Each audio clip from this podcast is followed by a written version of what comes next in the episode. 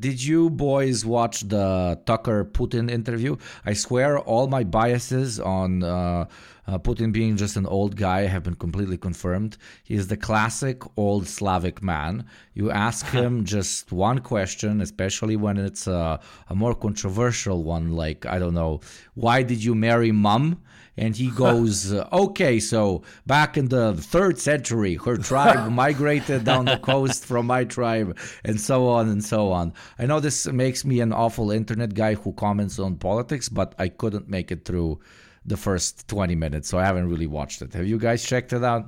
No, I, I, I missed it. Yeah, the only thing I've seen from it is apparently Putin roasted uh, Tucker for failing to join the CIA or something. Well, I, and yeah. he said it was a bad interview. Like you know, I something very boastful sounding. Uh, like oh, mm. I expected tougher questions. Huh? Wow. I, I, like uh, the, the 20 minutes that uh, I, I managed to sit through is uh, Tucker continuously trying to bring uh, Vladimir back to what the question was about, which obviously he opened with the question on, you know, the, the war, right? Why? Yeah. Why? Why do the war? But Putin just went on a 20 minute rant, like going back to the 8th century and just explaining the history, and not really in, in a very entertaining way. And the first yeah. time Tucker interrupts him and is like, uh, okay, but let's get back to like, uh, you know, the modern day or whatever. How is this necessarily relevant to the question? And Putin unironically like waves at a guy in the other room and says, bring the documents, bring the documents. Wow. He says, I have documents ready for you to show that, uh, I don't know, something like now I'm completely butchering what he said probably, but like you know, in the 12th century, we sent a letter over to wow. uh, the Polish about, hey, why you why you killing all the Russians over in uh, what at that point we didn't call Ukraine. Here are the documents. You know, he, he he's completely dedicated himself to, I guess, in that first 20 minutes to the you know historic argument of uh, why we do this or why we don't do this. But Tucker, we all know Tucker. He wants you know bombastic claims like uh, well, yeah, one sentences that pop off, and he wasn't mm. getting that in the first 20 minutes. Well, it's it's not just Tucker. I think that might be a genuine cultural conflict between maybe not Russian, but Central and Eastern European versus uh, United States. Like, I mean, I mm. uh, my one of my advisors when I was in grad school said uh, his father-in-law, who was German, once uh, raged at his wife and daughter for hours because he was asked a question about how to get to the next town uh, while they were walking through the forest, walking their dogs. And he went on an hour historical disquisition. And finally, his wife said, uh, They're just trying to get to the next town. And he wouldn't speak for the rest of the day. oh. Whereas, you know, the American classic line is history is bunk. Uh, it's usually attributed uh. to Henry Ford. Yeah, yeah, yeah. it's it's uh, uh, here like nobody actually wants you to ask them how they're doing. Uh, but if you do ask them how they're doing, they will tell you how they're yeah. doing.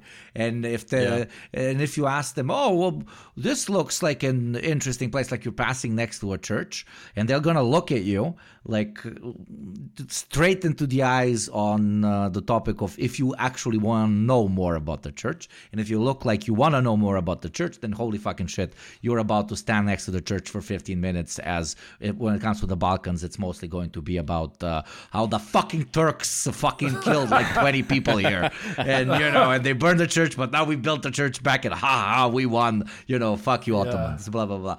It's uh, it's always an absolute classic. And you like uh, when it co- when it comes to even like in your expertise, war. Uh, when it comes to like conflicts and so on, uh, unless you're speaking to a relatively academic person or a journalist or an actual analyst, blah blah blah.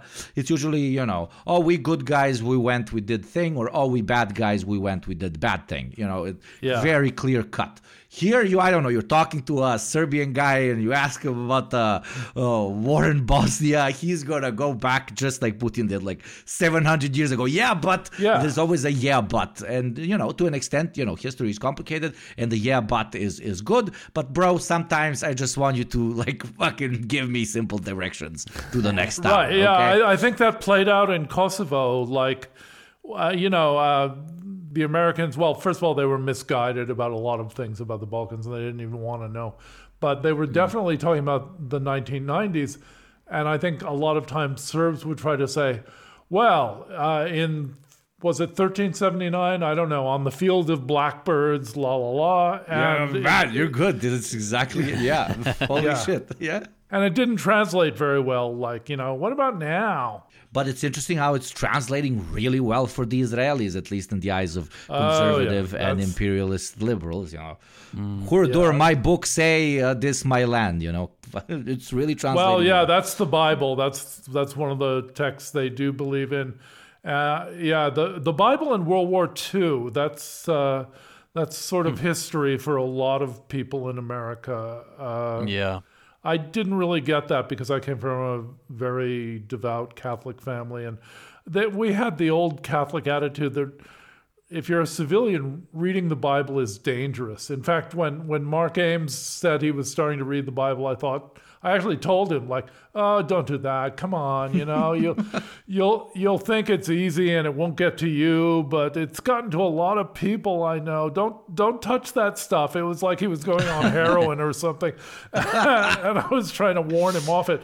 But actually, you know, he, he learned a lot. He taught me a lot about the the Bible and he, he had some kind of immunity to it, so it didn't hurt him.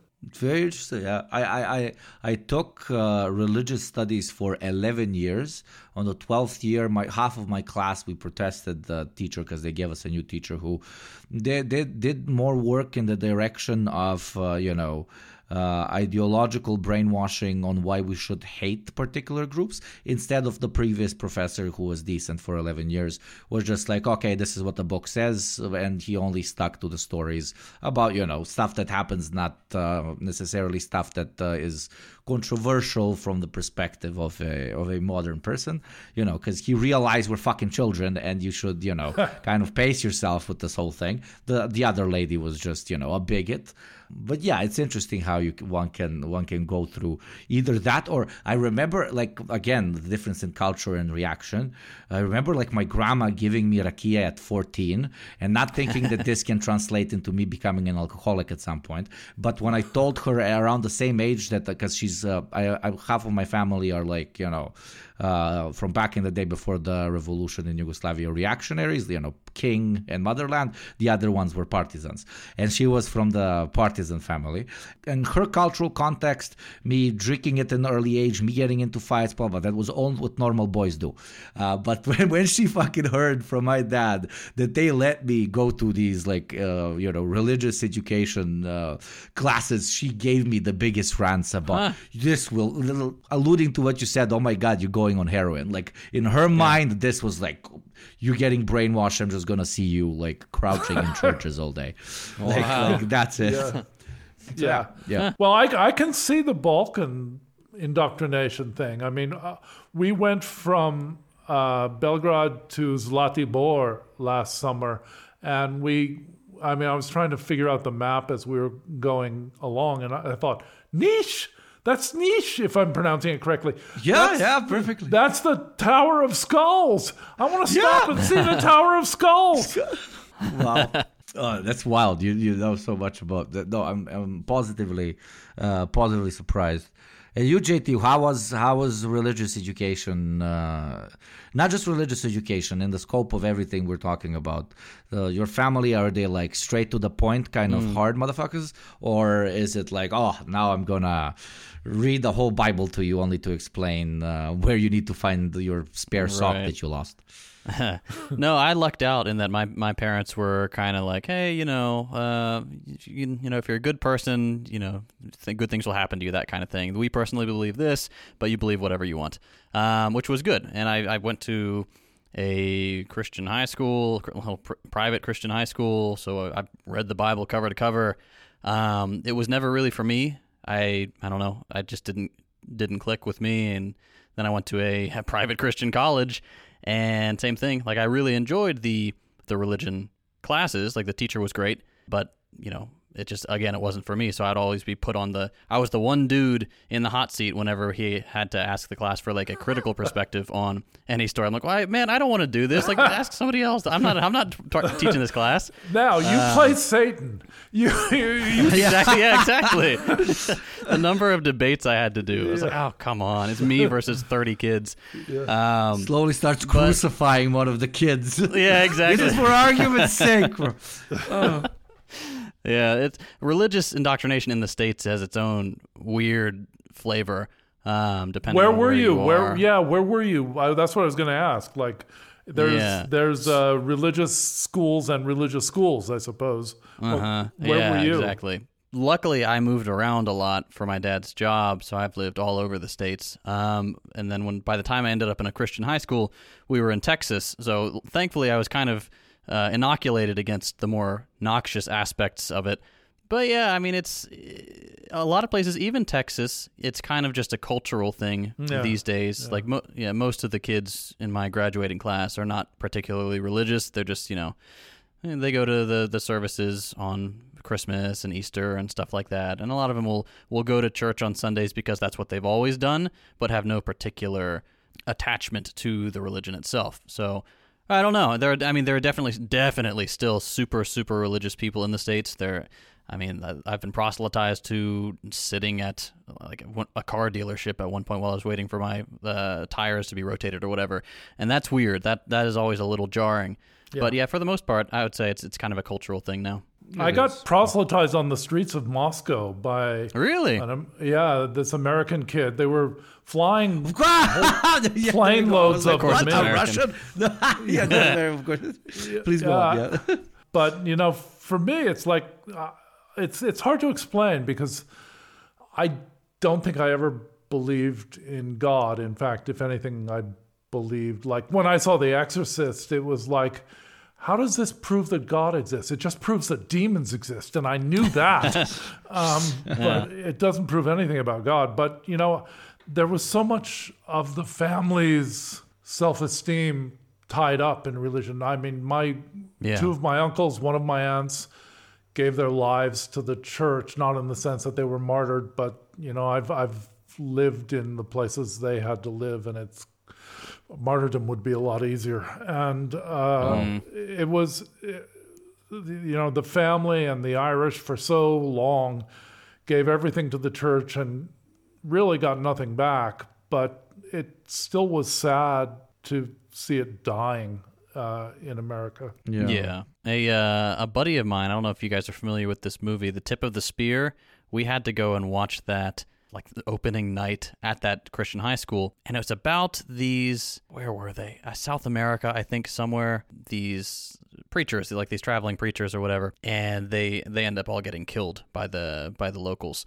And this was I don't know, you know, fairly recently in the grand scheme of things. Like, and a, a buddy of mine, not from that school, completely unrelated, like this year, told me, "Oh yeah, that was my great uncle." I was like, "What? Wow. Yeah, the, your your great uncle was a weird, hyper zealot pastor guy." He's like, "Yeah." Wow. I was like, "Wow, Small you world. just you never know who's in the family tree." Well, you know, some some guy just uh, waded ashore from a boat onto Andaman Island, I think it was, in the in- Indian Ocean, and he instantly got. Uh, Yeah, the, the they use interesting bows with really long arrows, and he got these spear-like arrows just like pin cushioning him. But you know, he died with a Bible in his hand, and I guess if you really believe, uh, Yeah. It's the way to go.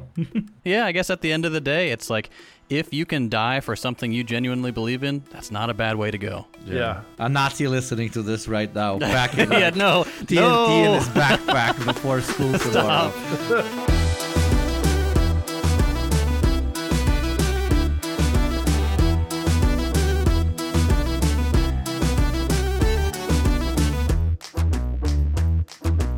Hello, everyone, and welcome to yet another episode of the Deprogram. Today, we got something special in store for you a real educational treat because today, I believe you'll actually learn something. Please welcome John Dolan, aka Gary Brecher, a poet, author, and essayist, a scholar of war, coups, manipulation, and death, a host of the renowned War Nerds podcast. Welcome, John. Thank you very much for coming. Please tell our audience a little bit about what you do and where they can find you.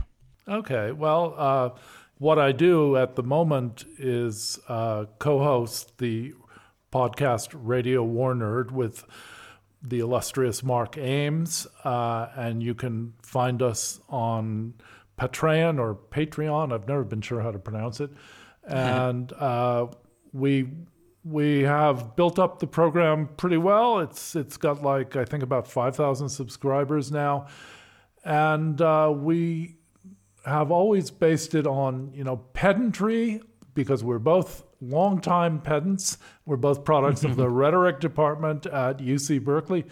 And we also like try to tell the truth, uh, which is not easy. I don't like Orwell very much, but I like one thing he said, which was it takes a constant effort to notice what is right in front of your nose. And I think that's mm. that's very true. And mm-hmm. so we do we do try to do that. But originally, I was an academic. I uh, taught at the rhetoric department in Berkeley, and uh, I followed the recommendations of uh, one of the academics that I was friends with. And, you know, by the way, our, our friendship was based on the fact that we confessed to each other that we both had a subscription to Soldier of Fortune magazine, which was ridiculous. Oh, wow. in, oh, yeah. in, in Berkeley circa 1979. I mean, that, you, you have to confess that in a really quiet voice. Quiet. Uh, yeah. But uh, then he suggested, you know, you should, uh, never mind Wallace Stevens, never mind all that poetry. You should write your dissertation on the Marquis de Sade. And I thought, okay, that's a cool idea. And, you know, 10 years later, I'm unemployable. and, uh, oh, shit. I, I, finally got hired in New Zealand, which saved my life because I was just a fat loser by that time and I was not going to live much longer. And New Zealand kind of saved my life. I met my wife there. I taught at the University of Otago in the far south where there are penguins on the beaches. And mm-hmm. uh, then I quit to work with Mark, who'd moved to Moscow on the. Uh, Made yourself of, really unemployable at that point. totally yeah. unemployable. Yeah, on on the paper, The Exile, one of the. I mean, we had a lot of points of pride. One of them is that Limonov was a columnist for us. Uh, Limonov, and, our Nazbol man. Oh wow. Yeah, yeah, and uh, we uh, were famous for respecting very little, and I started out writing uh, book reviews uh, and smiting my fellow academics long distance. But then I uh, was in Moscow right around the time the invasion of Afghanistan was kicking off, and I was just furious. Not because I was a moralist about war, but because all these people that had not done their homework had been mm-hmm. suddenly posing as military hardware experts. Mm-hmm. And yeah. I, I, felt cheated because, you know, I commuted to Berkeley as an undergraduate and uh, I was kind of messed up. So it took me five years to get my degree. And I don't think I spoke to anyone other than uh, in class for official reasons. I don't think I spoke to anyone in five years. And mm. uh, what I did was go to the reference room of the library and read every issue of Aviation Week, every volume of Jane's uh, weapons, Jane's naval frigates, Jane's. That was your missiles. true education. Yeah, that was my true mm, education. That was then, going on in the classrooms. Yeah. Yeah, and then uh, eventually I shifted back to a sort of ancestral uh, focus, which was uh, Irish insurgencies, and I'd realized you don't need all these fancy weapons. I mean, you make war with people. And I started studying insurgency and guerrilla warfare and totally immersed myself and destroyed anything that was left of my potential career by joining the uh, uh, chapter of Irish Northern Aid right when the bombs were still going off Wow. and putting up their posters in my life, dude! Yeah. Jesus Christ! putting up their posters in my office in Berkeley, which really was not a popular choice. Wow. And uh, then I uh, migrated to New Zealand, where they they took me in, and I'll always be grateful for that. Because for one thing, as I say, I, I wasn't going to live much longer, and uh, I flourished in New Zealand because uh, for once I was on a level playing field with everybody else. And a lot of my weirdnesses got taken as, oh, you know, he's just an American. it's like, oh boy, Classic. they think it's just because I'm an American. That's a nice cover. and then I quit that to go to uh, exile in Moscow because I married Catherine, and Catherine wanted adventure, and we went to Moscow and had adventures. Phenomenal. That's cool. That is quite the life. Thank you for uh, taking two hours out of out of such a life uh, to come join us and talk to us. Uh, the two the two hours of the most boring experience of all time. But I'm not only grateful to Catherine for leading you to such a, an adventurous and beautiful life that you sound like you've led, uh, but also that she knows how to install Audacity, which really helped us this time. Yeah, But along the way, I have not learned anything about installing programs. It's Yeah. really sad. It's, it's it's very interesting in my communication with John. I'm I'm like you know staying away from giving like specific like software or whatever instructions. Because I'm like you know uh, this is a podcaster, right? It absolutely knows it. Uh, But and and afterwards, no, everything is fine. And it was very cute actually. And now uh, you actually get something out of this, which is the recording software. But uh, let's start. Let's start uh, the way the alphabet starts, and that's with A uh, the Afghan retreat, something that still keeps a chokehold over the Biden administration. We've all seen the footage and the memes, the Taliban raving in American leftover gyms and choppers, collaborationists trying to get on planes, and lots, lots more. What do you think about it? Uh, was it always going to be a total clusterfuck in the context of the retreat itself? Of course, the end of the occupation is obviously a positive thing that never should have happened in the first place. But yeah, you get my point.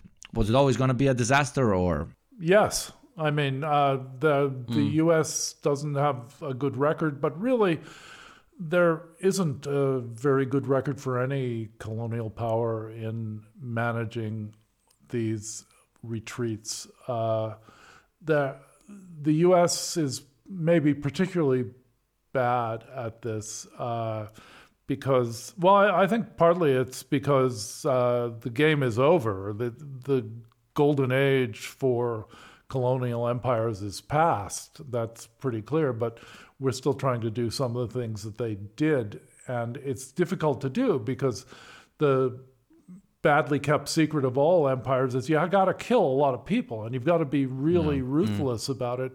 And the US, of course, we're fine with killing a lot of people, every empire is, but we also like to pretend that we don't really enjoy killing a lot of people and, and that two faced attitude causes a lot of trouble. Like uh, we're we're gonna smash you and then build you back up again.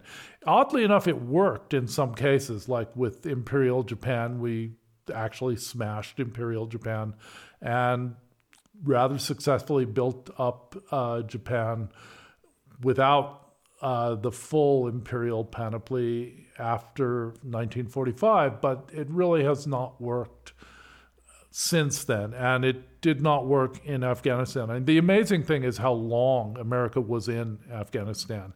It was the first place invaded before Iraq. In fact, it was uh, officially where the uh, 9 11 attacks had come from, and Iraq was just the war that the Bush administration wanted. Uh, the Afghanistan was the war they had to do because that was where the plotters of the attacks supposedly came from. In fact, they actually came mostly from Saudi Arabia and Arabia. Egypt, but uh, the official line was that they came from Afghanistan. So they had to invade Afghanistan, but uh, as soon as they could, they took all the effective troops out of Afghanistan and sent them to Iraq, which was always going to be a mess, and indeed turned out to be a complete mess. Afghanistan was always a different war. Iraq got a lot of attention. Afghanistan, I, I can't imagine Americans understanding Afghanistan very much. I don't claim to understand it, but uh, it certainly reminds me of a lot of ancient texts. And you know, if you're really going to be a classics major, you should probably live in a Pashtun village. That would probably give you uh, a better idea of what was really going on in the Iliad than than a lot of classics courses would. Uh, and there's there's no way American aid agencies were going to understand that. Um, so, roughly 20 years after they went into Af- Afghanistan, uh, the U.S. finally left. Uh, left actually uh, in August 2021, and it was a disaster, of course, uh, with like the equivalent of Vietnamese clinging to the skids of helicopters in 1974 or five, not quite sure which. Uh, but in this case, it was running, really sad picture of Afghan collaborators and their families running after a jet that was taxiing down the runway as if they could somehow climb aboard and, and get away from whatever was going to happen to them. And it, probably was not a very pleasant one. But uh, I think that the departure was a good move, even though people pretend to hate Biden for it. There's so many reasons to hate Biden, so many, uh, and Yeah. and many, many more since Gaza, which is just disgusting. But you can't hate him for getting out of Afghanistan. In fact, um, Assange suggested that Afghanistan was actually a money laundering program, and uh, I think there's there's a good case for that because there was no other purpose, and yet Obama stayed through two terms. For some reason, he gets a pass for that. Really weird. Yep. Yeah. Um, but eight long years in Afghanistan, nobody knew what we were doing there.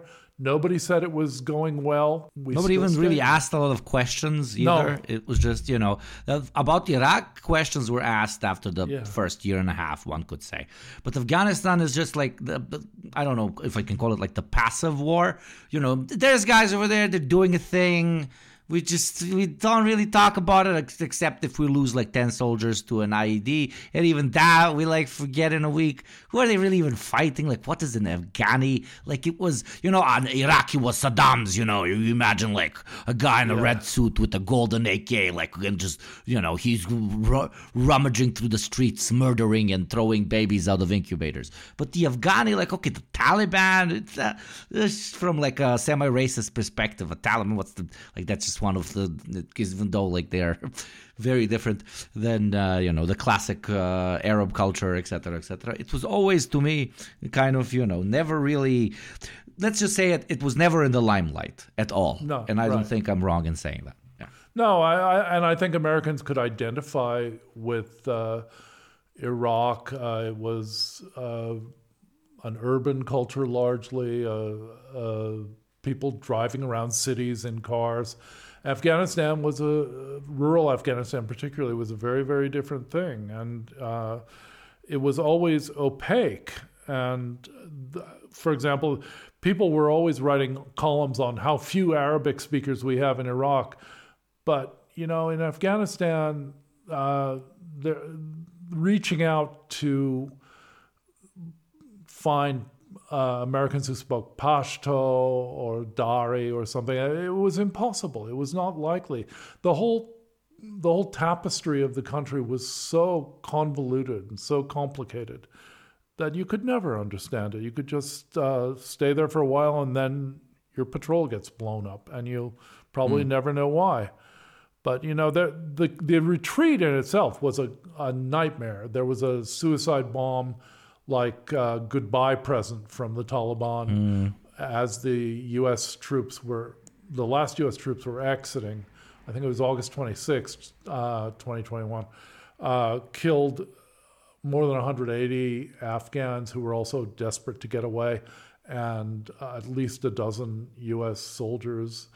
And that's mainly what people are angry at Biden about, or at least that's what they say, because they say he managed it badly. But uh, I don't know what a good management would have been. Uh, Agreed. The, the Taliban is pretty good at, at bombing places, and especially because this was a suicide bomb.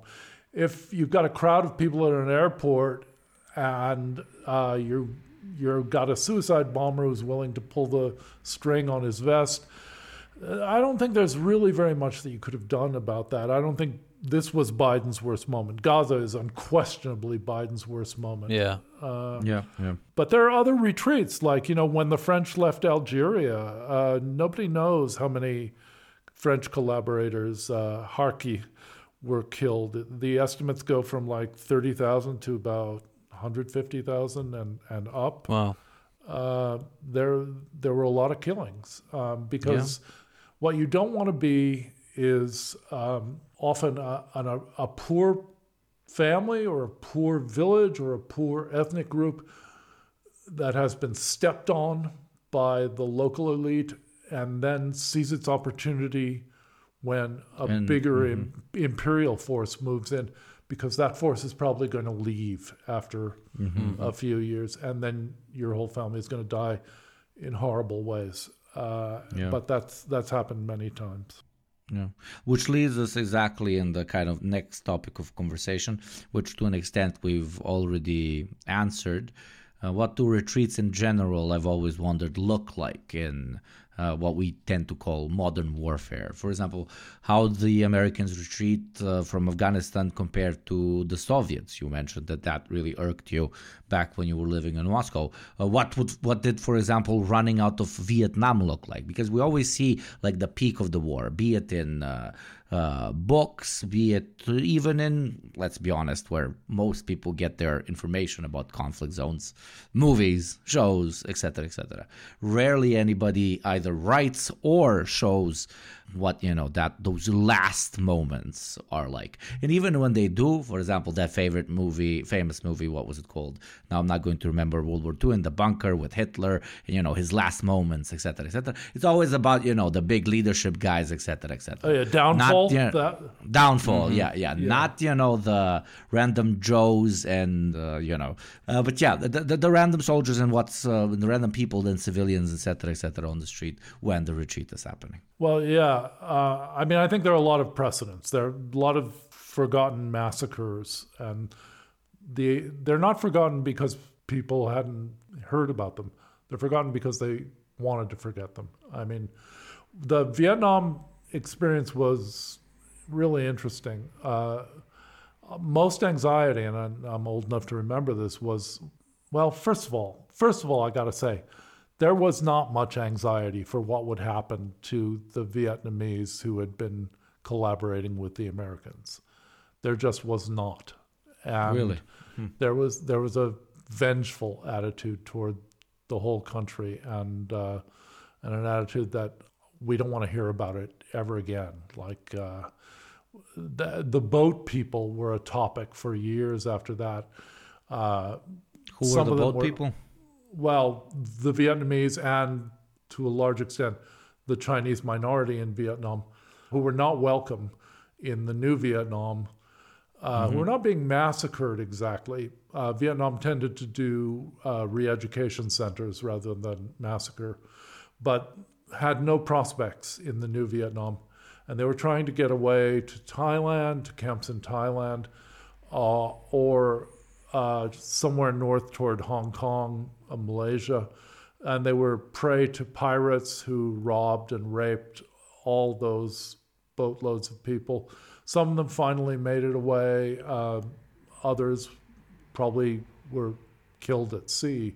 You don't. I mean, a lot of things just happen on the open sea when you you know you have no documents and you have you have no real nationality.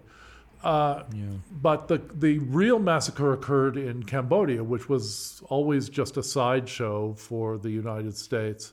That was where the Khmer Rouge uh, basically decided to treat their population uh, like a body that needed radical surgery, something like an ap- Mm, amputation, and they amputated a lot of people.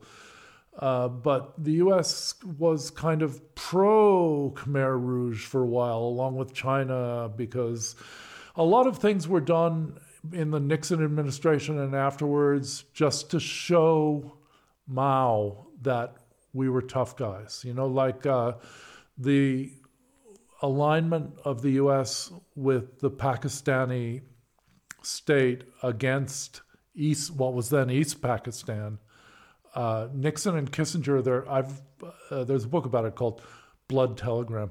They were conversing, and it's all on tape because all these tapes came out after Watergate. They're just talking about how the Indians had it coming, the Hindu minority in East Pakistan had it coming when they were being massacred by the Pakistani army.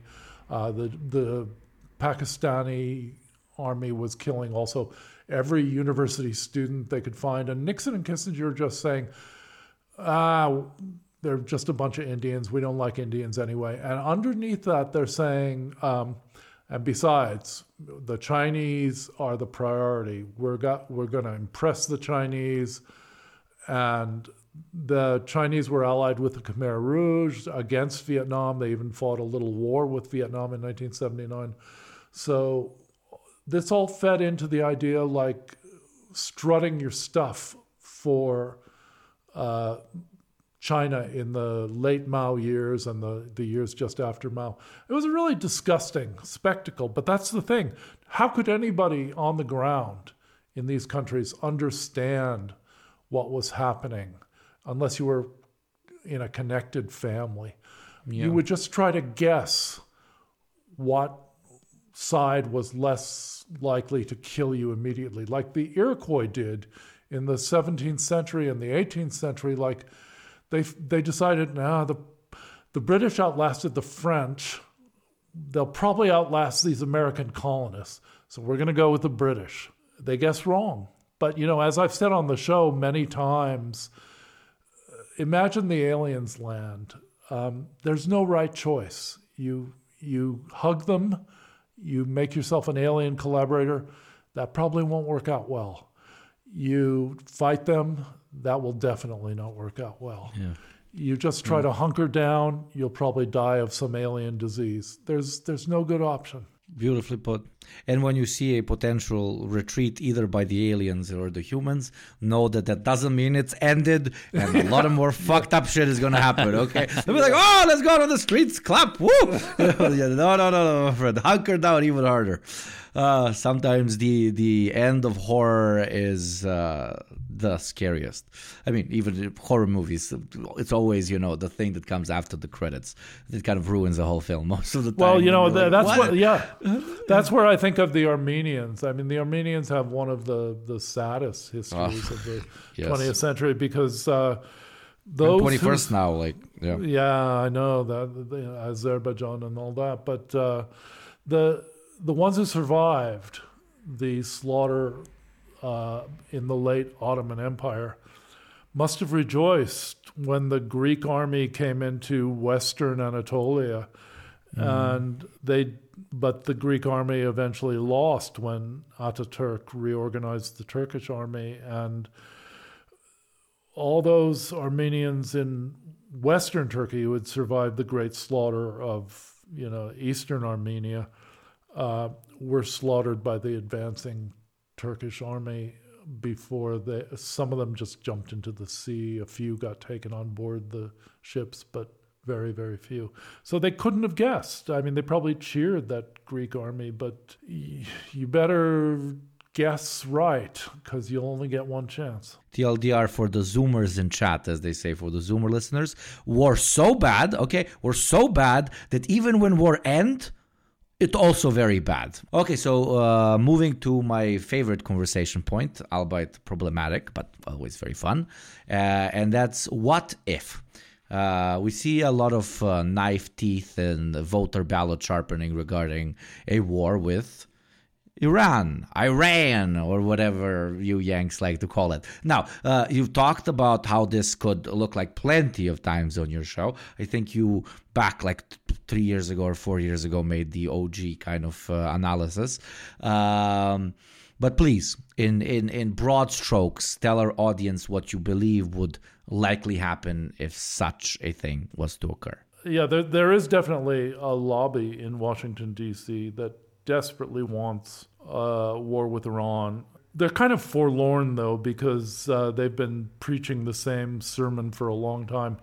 But I think there are a few holdouts in the the national security state that, that are still halfway sane and just you know if you look at a map of Iran it's mostly mountains uh, and deserts and you, to, it borders Afghanistan Pakistan Turkmenistan. It's it's a crazy option. It's very very difficult to invade Iran for any army. I mean the United States just tried to rescue a few hostages with uh, a few planes, and they were destroyed in a dust storm crashing into each other in 1979. Uh, there, it's a very, very difficult region, and especially because I think there was a plan. Uh, I think one of the reasons that the sort of Israeli U.S. NATO consensus, whatever it is, uh, decided to occupy Iraq is that it would be a staging area for uh, the invasion of Iran. But uh, they bit off a little more than they could chew just with Iraq, mm. so that invading Iran uh, became ridiculous. And in fact, uh, there's there's a reasonable case to be made. It's kind of exaggerated, but it's kind of true too. What the U.S. did by invading Iraq was destroy Saddam, who was a horrible guy, but an anti Iranian bulwark, uh, and in fact increase Iranian influence all through Iraq. Uh, so that staging area is gone. There is no way. I mean, when you look at Iran now, it's like invaded how? Uh, in, invaded um, from the west, from Iraq. Uh, it's impossible. Invaded from the east, from Afghanistan, from Pakistan. I mean, Pakistan is hanging by a thread right now. It's a country that is always under threat of dissolution. And American troops anywhere near Pakistan in large numbers would be a recipe to just push the whole thing over once and for all. Um, the landscapes are insane. I mean, the, the Zagros Mountains reach deep into Iran. Uh, south of that, you get this flat desert terrain. Uh, the only way I can imagine a, a, sane invasion plan is to start work with um, the Arab population of certain parts of, of southwest Iran. You could you could try that. But you know, Saddam did that too. He tried to court them like, ah, our fellow Arabs, uh, join us against the Iranians, and they just they Classic. didn't. So Absolutely. I just don't see how it could be done. I, it's and I think yeah. the Pentagon also doesn't see how it could be done because they've been resisting this for a long time. And parts of the of the case for invading Iran are just plain ridiculous. Like part of the uh, lobby groups that Cheney and other warmongers have advocated for a long time was the Mojahedin Khalq, uh, you know, the the uh, the Persian underground supposedly, but they actually fought with the Iraqi army and that against Iran, and that doomed them forever. And besides, they've turned into a cult, a very weird, weird, weird little cult. So they're no help at all. Uh, I don't. I don't see any possible way. way. for this to no. yeah, to work out no. properly. But why do you think then is it just like plain old rhetoric? And why exactly now? Is it connected to the Palestinian struggle or whatever? Why are they pushing it over in Washington? I mean, uh, Yeah. to this extent. yeah, the Palestinian angle, or if you prefer, the Israeli angle, is is very very big here. Israel has wanted uh, distractions for a long time and wanted potential enemies taken out. We managed to take out Iraq very nicely. Uh, Iran is uh, the enemy not only of Israel but of Saudi Arabia, which it's funny. I mean, I've lived in Saudi Arabia and at, at street level, you can't imagine a more alien place in American terms than Saudi Arabia. But at elite level, the two cultures are very close uh, based on oil and money, which is almost like a religion for both of them. And uh, they get along very well at the top but very badly anywhere below the top. But Saudi does want a return for its money because it's bought an awful lot of American weapons, and weapons are almost the only industry we still dominate, and uh, they want something back because they don't really need those weapons or know how to use them effectively. That was shown when the Saudi Air Force went up against the Houthi, who basically had AKs that needed a lot of oiling and you know uh, five bullets per man, and the Saudis lost to them. Uh, so you know th- these are not effective weapons for defense, but they are effective as ways of buying American support. And I think the Saudis want a return on all those billions that they've invested in fancy American weapons. And what that would be would probably be uh, do something about Iran. But uh, the problem is that other things keep coming up, like, you know, and the Houthi, for example, like on, on the other end of the uh, Arabian Peninsula, now the Houthi are, are this big threat. Well, you know, we didn't bother about them much when the Saudis were blockading them and uh, Starving sta- them out. starving them and blockading medicines. Uh, we're worried about them now because I think both the U.S. They're starving us out. They're starving us out. I'm not getting my Yeah. Oreos. I'm not getting my right blinker for my BMW. Man, this is real struggle. This is starving, bro. Yeah, and uh, so there you can never quite focus enough Washington attention on Iran. I think to really get uh, escape velocity for an invasion. There are always distractions coming up. Like if you're going to have to deal with the Houthi, first of all, that's not easy. Those are tough people, uh, and you've got to deal with them before you can deal with Iran. I, I don't see it. Uh, and I think there are enough sane people in the armed services to just quietly say no. Absolutely. Now moving moving to the other side uh, of the globe, uh, we've seen uh, massive, genuinely massive Ukrainian mobilization increases, pushing up the age gap and you know other policies. Uh, similar stuff is happening with the recruitment effort in Russia, of course, as well. So, time for another uh, what if. Uh, How do you think? I mean, you've probably been asked this plenty of times, and I know it might be a bit cliche, but it's a great conversation piece. Let's say, even though that so- that sounds, you know, a bit dark, but you know what I mean. How do you think this this whole thing ends? I think there's some demographic facts that are going to influence the ending. Ukraine, I think, was was tempted into war with the idea that somehow the richer countries to the west, the NATO countries, would shower it with blessings if it stood up to Russia. Not to underestimate Ukrainian hatred, especially in Western Ukraine, for for Russia, particularly for the Soviet Union and its successors.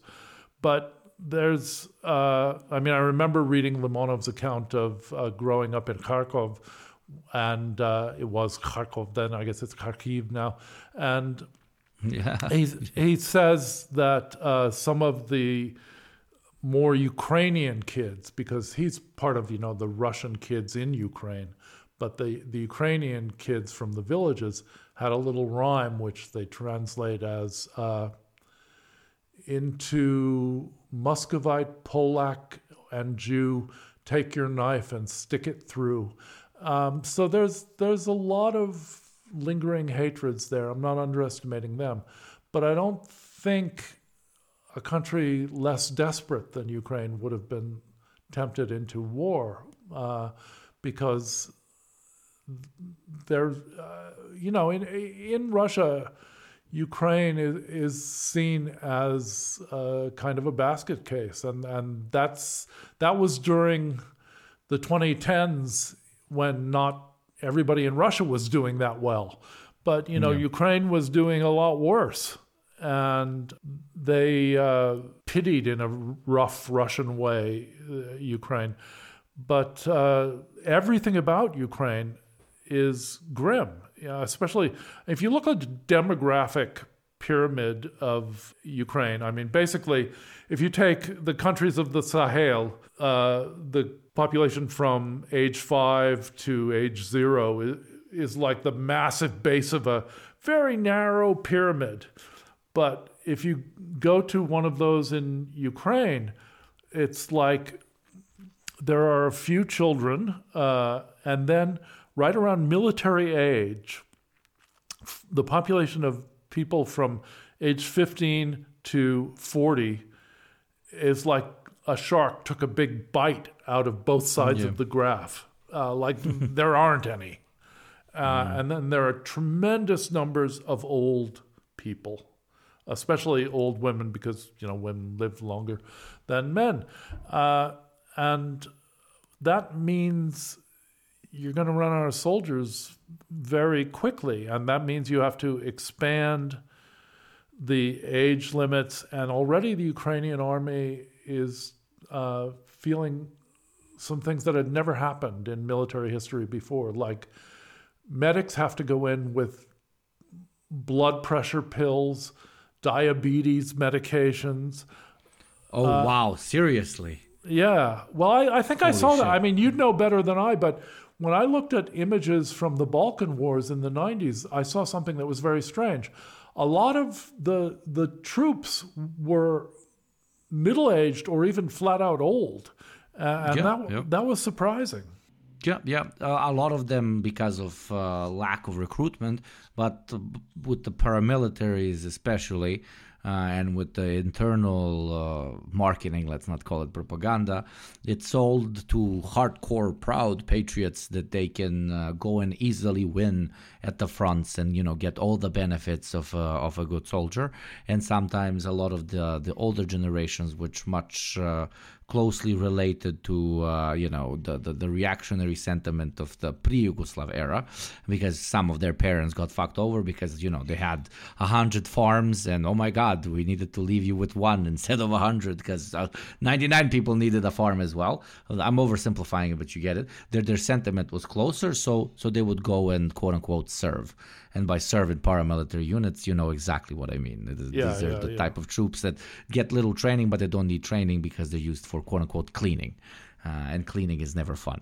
Uh, but yeah, yeah, but uh, but there was also obviously a problem with recruitment because uh, I heard also from my dad. Sorry for interrupting. A lot of younger people knew how to dodge the fucking draft. Exactly. Well. Uh, yeah, exactly. and that's happening in in yeah. Russia and Ukraine, but I think especially in Ukraine. I mean, a lot of people in Ukraine of military age, and you know that that term military age is probably going to have to change as armies are more composed of old people.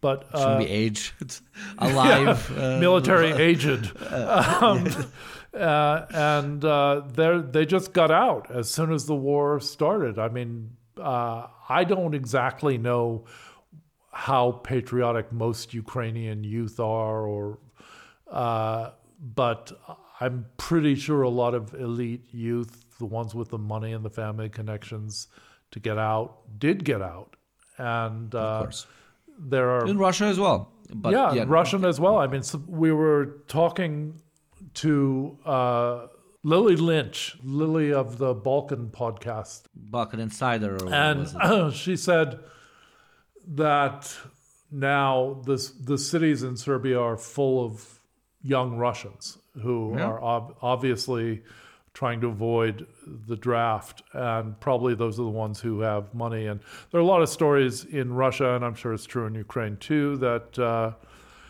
it's the poor kids, the ones who aren't uh, streetwise or rich enough to get out of the draft that end up serving.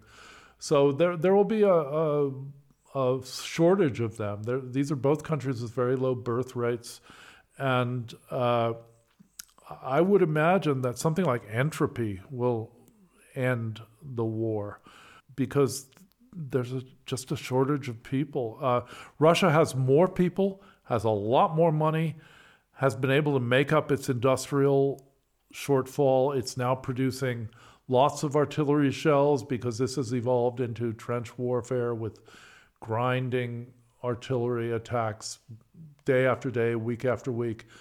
Russia has, and Russia was predicted to have no capacity for that, but they're producing shells now. They're, in fact, their economy has done weirdly well because they sell oil, and you d- you don't need to be a great salesperson to sell oil. Uh, everybody wants it. They're gonna they're gonna buy it no matter what It- NATO it, it says. has been super funny from both sides, both the pro-Russian and pro-Ukrainian or pro-NATO, whatever you want to call it.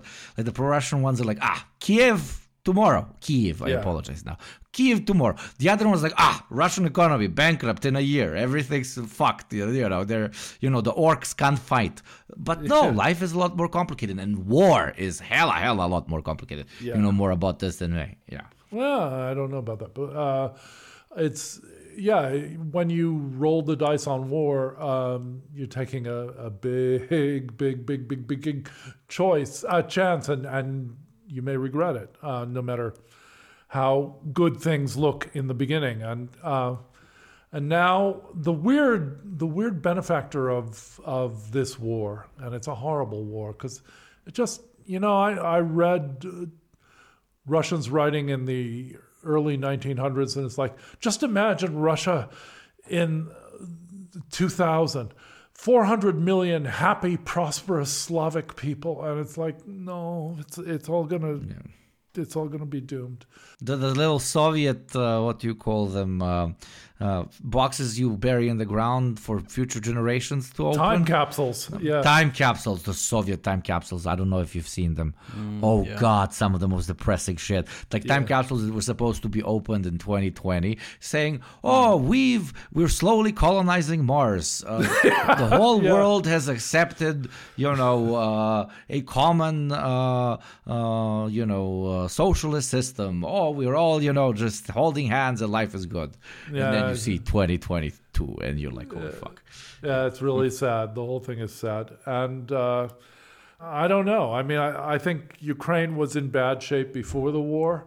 And as far as I can tell, aside from scholarships for a few students and tons of money dumped to politicians and military, it's going to be in bad shape when this war is over because you just know that NATO, speaking of, you know, when large forces exit poor countries, they're just going to turn their backs on this thing. Uh, the, all the promises are going to mean nothing because Ukraine will no longer be a way of being a cat's paw against Russia. Um, but in the meantime, the one beneficiary of this war, uh, which has been bad for everybody else, is uh, the Northern European NATO elite.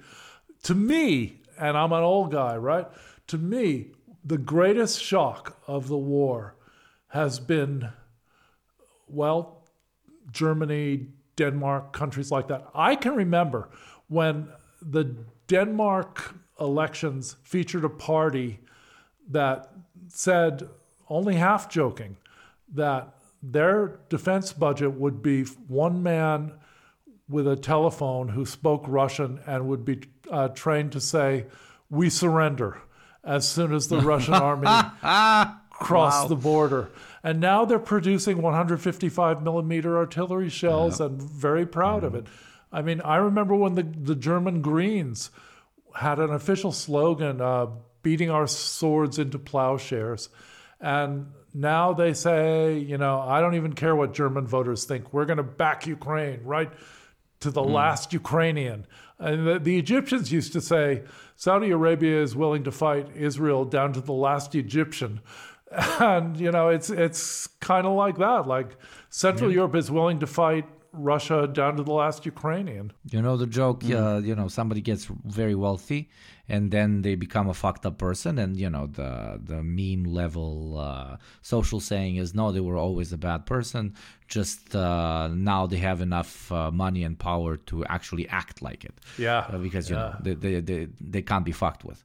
Um, to an extent, obviously, the, the classic analysis, I'm not saying it's wrong, is, you know, Russia's uh, international policy really backfired because it gave the biggest wind in, you know, NATO's wings that we've seen in the last 20 years. But also from the other side, an argument could be made. Uh, all these NATO member countries this is exactly what they've, in their inherent imperial mindset, always really hoped for. Uh, another uh, strange Eastern horde to be a problem so that they can again equip their grandpa's uniform and march wherever their great Führer, ah, I mean president, uh, directs them at. Uh, both analyses yeah. are valid, I believe. history yeah. will tell which one is more correct. But the strangest thing is that um, everybody was cheering for the Ukrainian army. I mean, they did fight very well, uh, and they stopped the Russian army more or less. But at the same time, NATO was rearming. Um, NATO has just announced a huge armament program, I think, in the last couple of days. And uh, the idea is that Russia is going to sweep toward the English Channel, which is just plain ridiculous. Yeah, uh, how realistic is this? Yeah, that's yeah, exactly what they can't take Kiev and they're now going to take London. Uh, it's ridiculous. I have the same feeling. But for example, should the Polish feel afraid? well, maybe, yeah. I, I mean, a hundred years ago there was a Soviet-Polish war, and uh, yeah. they actually managed to do pretty well out of that. Yeah, I, I remember in the center of Warsaw, there's uh, this. Uh, big bust of uh, one of the generals that it, it, I think it says uh, the winner of the Bolshevik Polish War. They don't yeah. call it the Russian Polish War, the yeah. Bolshevik uh, or the Soviet, the Bolshevik Polish War. But uh, you know, I just I found it interesting. Don't ig- ignore my you know uh, left wing sensibilities here, but it was right in between two buildings that were built by the Soviets after the Nazis annihilated the city, which is you know ah, ah okay, but uh, yeah whatever. But enough about uh, NATO and Eastern Europe. I know nobody cares about us lowly, lowly, third-rate white people, as they say. Um, based on their movements strategy and ideological direction, what do you think Israel's end goal is for Gaza? And more importantly, let's be honest, the Palestinian population there? I think they want them erased uh, any mm. any way they can. The question is what they can get away with. I, I think it's pretty clear that if uh, the United States was completely distracted well, you know, Israel has nukes. Gaza might uh, mm. might not exist anymore, but they can't count on that level of distraction, even with Biden. I mean, he zoomed over there. He hugged Netanyahu, and even Americans. And I'm I'm pleased to say this about Americans. At least, you know, there's a saying: even buzzards sometimes gag. And you know, the Americans yeah. finally said, "Well, wait a minute. You know, the we're seeing all these pictures of kids in Gaza in the rubble of blasted buildings, and you're hugging Netanyahu. This is a little too much. So Biden has had to back off a little. But uh, if if they can do this level of destruction with that level of U.S. approval, if the U.S. ever got really distracted, if if the world had a, a big crisis of any kind, uh, yeah, I think a lot of Gaza and the West Bank would be glowing fields of glass. Mm. Uh, yeah. yeah. And uh, So they're trying, in effect, to drain the sea uh, of the guerrillas that they keep dangling in front of us. I mean, I'm not sure whether uh, Hamas is even a factor in what's going on in Gaza no. right, now, right now. I mean, either they're hunkered down deep in their alleged tunnels, or they're killed, or they've fled. I don't know. But uh, it's obviously an excuse to kill civilians in Gaza in a really blunt, ugly way. And and that's been a shock too. Like the the sheer bloodlust uh, of the IDF has has been a real shock. And uh, so I I I think first of all they are going to try to wipe the Palestinian population out in Gaza. Second, they will fail because wars raise birth rates. This is something that you know they should understand by now. Uh, I I lived for a while in in East Timor. East Timor was until very recently one of the highest birth rates in the world, up there with places like Niger and Chad. Uh, that was because the population had been wiped out to a large degree uh, by the Indonesian army. Uh, it was a small population, and they really started slaughtering people. The minute a treaty was signed and the Indonesian army retreated, the birth rate in Gaza dropped massively. And it's now dropping to the very low levels of most other Asian countries that are not at war. So when you try to kill the Gazan people, the Gazan Palestinians, you're not going to do it by slaughtering them. You're going to raise the birth rates even higher. Absolutely. And now they've like at this point it's completely mask off about exactly what they're doing. Even even the most pro-Israeli, most brainwashed uh, conservative liberal living in uh, the Western Hemisphere, uh, you know, excuses everything. For example. Um, this is not ethnic cleansing when it comes to population movements under the barrel of a gun because they told them where to go. They're actually redirecting them to safe zones. Okay, this is not yeah. ethnically cleansing a place. This is redirecting them to a safe zone. This is uh, these are unnecessary uh, casualties, but they have to happen because you know uh, human flesh wall because Hamas very bad. Do not eat hummus. Uh, blah blah blah. All of these arguments. Now though. Uh, they're fucking. They're just annihilating Rafah. There's nowhere more south for these people yeah. to go. They yeah. told them go to a place. That was the main argument. You know, this is not ethnic cleansing. They're just moving them to a safe place. They're going to remove the evil, bad, uh, green uh, rag wearing guys, and then they're going to come back. Now they're bombing the shit out of the places that they told them to actually move to, from which they mm. cannot move absolutely anywhere else, even if they wanted to.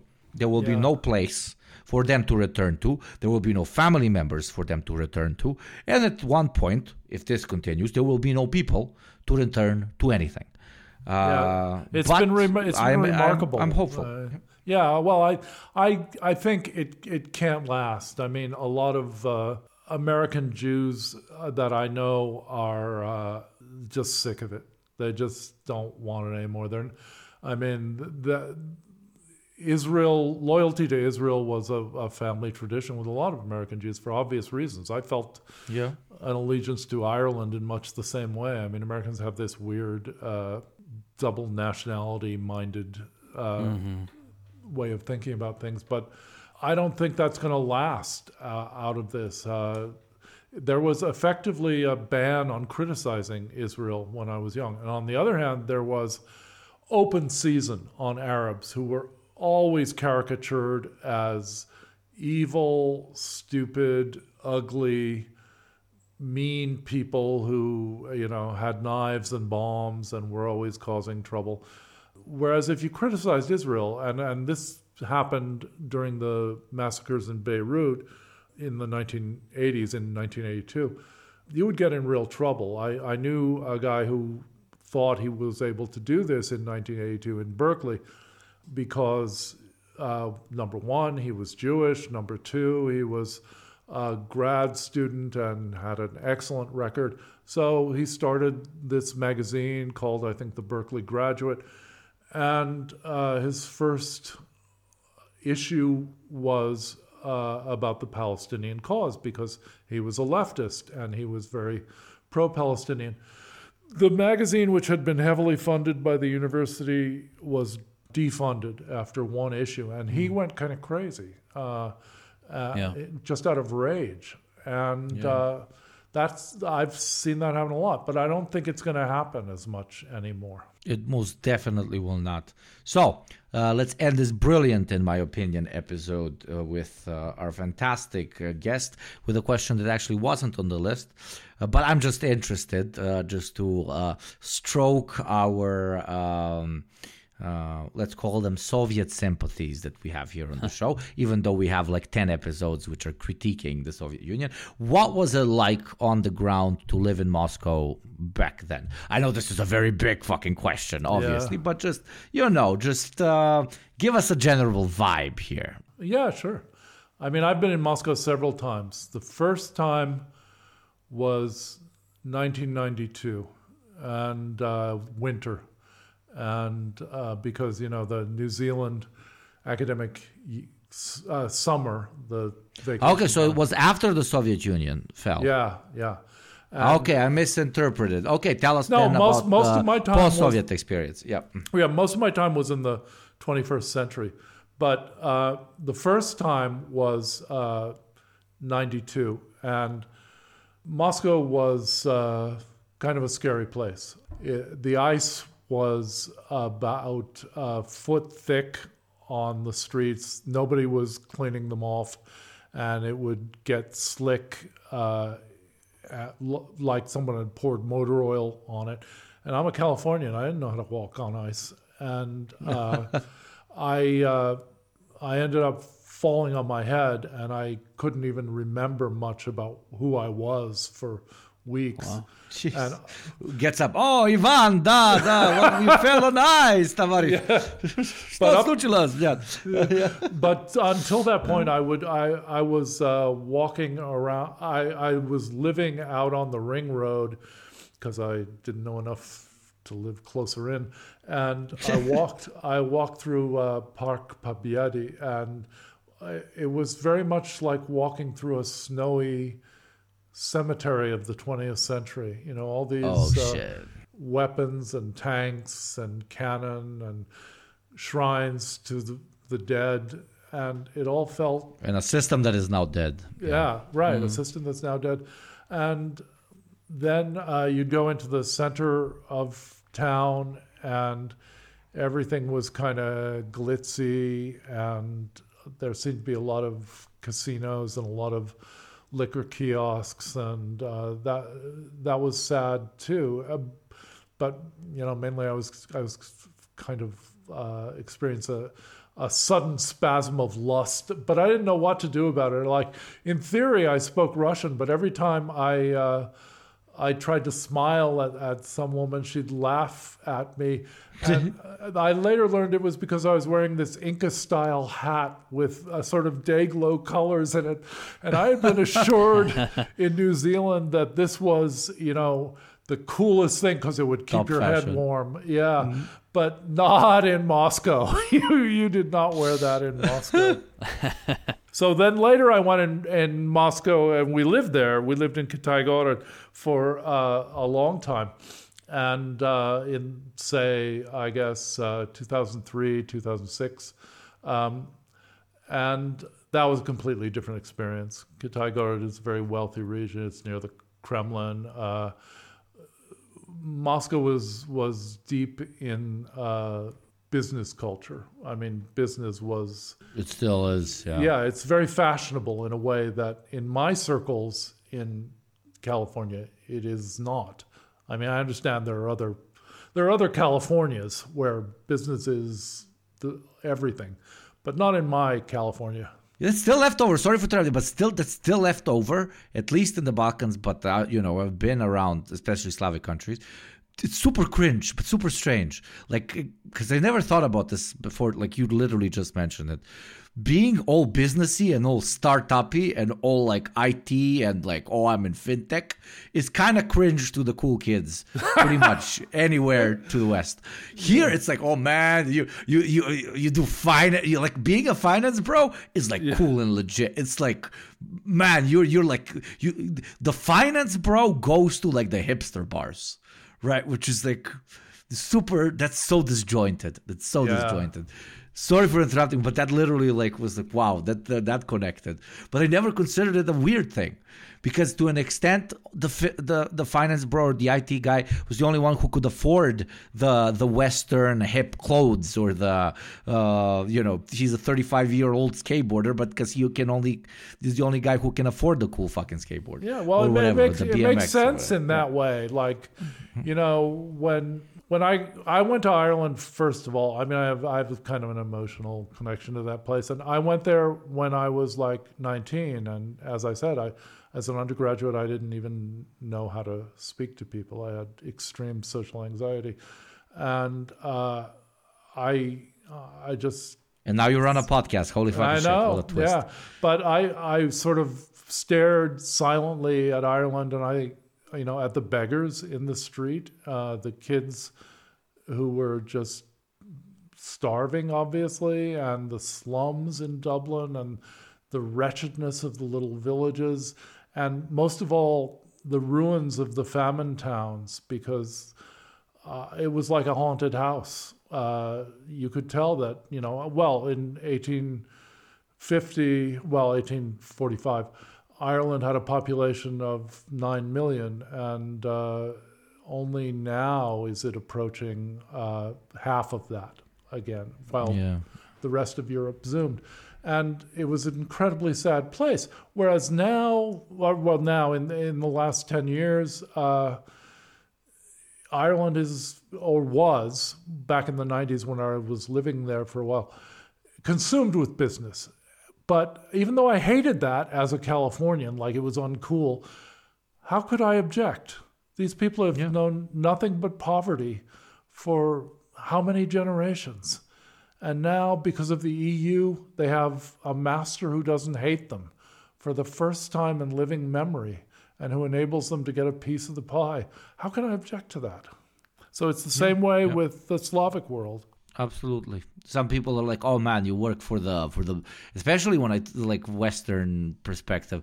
Hey, but you know, you how how can you be a, a proud, be a socialist or patriot? You know, you you're just sucking off of the Western tit, etc., etc. Yes, you are, but the other option than uh, sucking on the Western tit is uh, fucking starving in the slums or dealing fucking H on the street. So yeah, I will gladly suck on some Western tit and uh, live a relatively decent life. Uh, It's blaming blaming the consequences of the fucked up system one finds themselves in on the actual person who is managing to find them, trying to find their way outside of uh, that particular system. You know, individual yeah. blaming for systematic problems. You know what I also well, you know what else I saw in the in the Balkans? Well, you know, in uh, in Zlatibor mostly where I was. NBA. God, the NBA rules the Balkans. and, and my friend, we rule the NBA. That's true. That's, Ironic, how can like a guy from a six million people country just fuck, who likes to ride some horses from a tiny town go to the biggest after football, of course, I'm talking soccer football.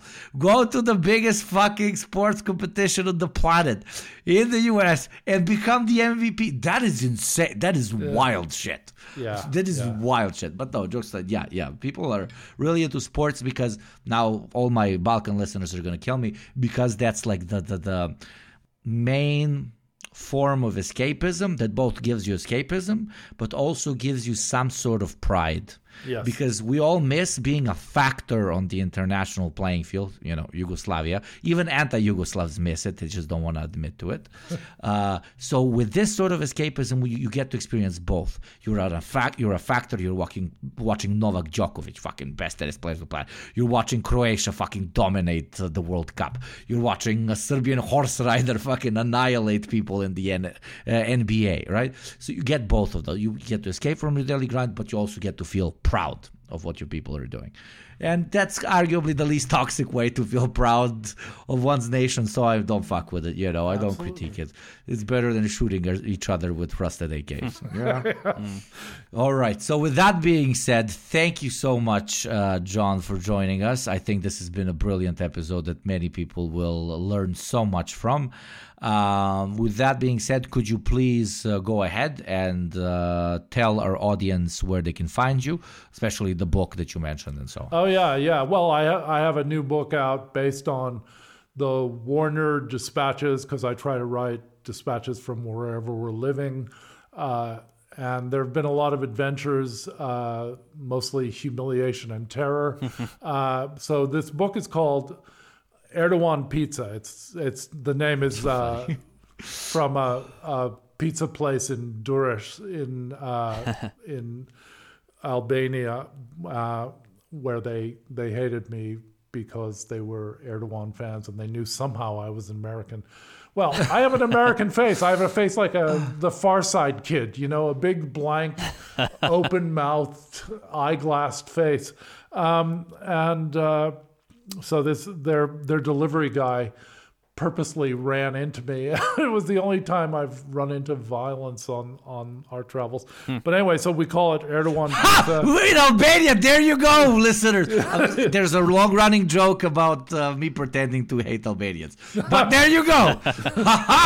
Race science proves itself once again. I'm, I'm, i gotta say, most it's, Albanians it's, were extremely friendly, but this of guy, of course, and they are, they are, they are. I just gotta. This guy was just a weirdo. Yeah. That whole Erdogan pizza place was just weird.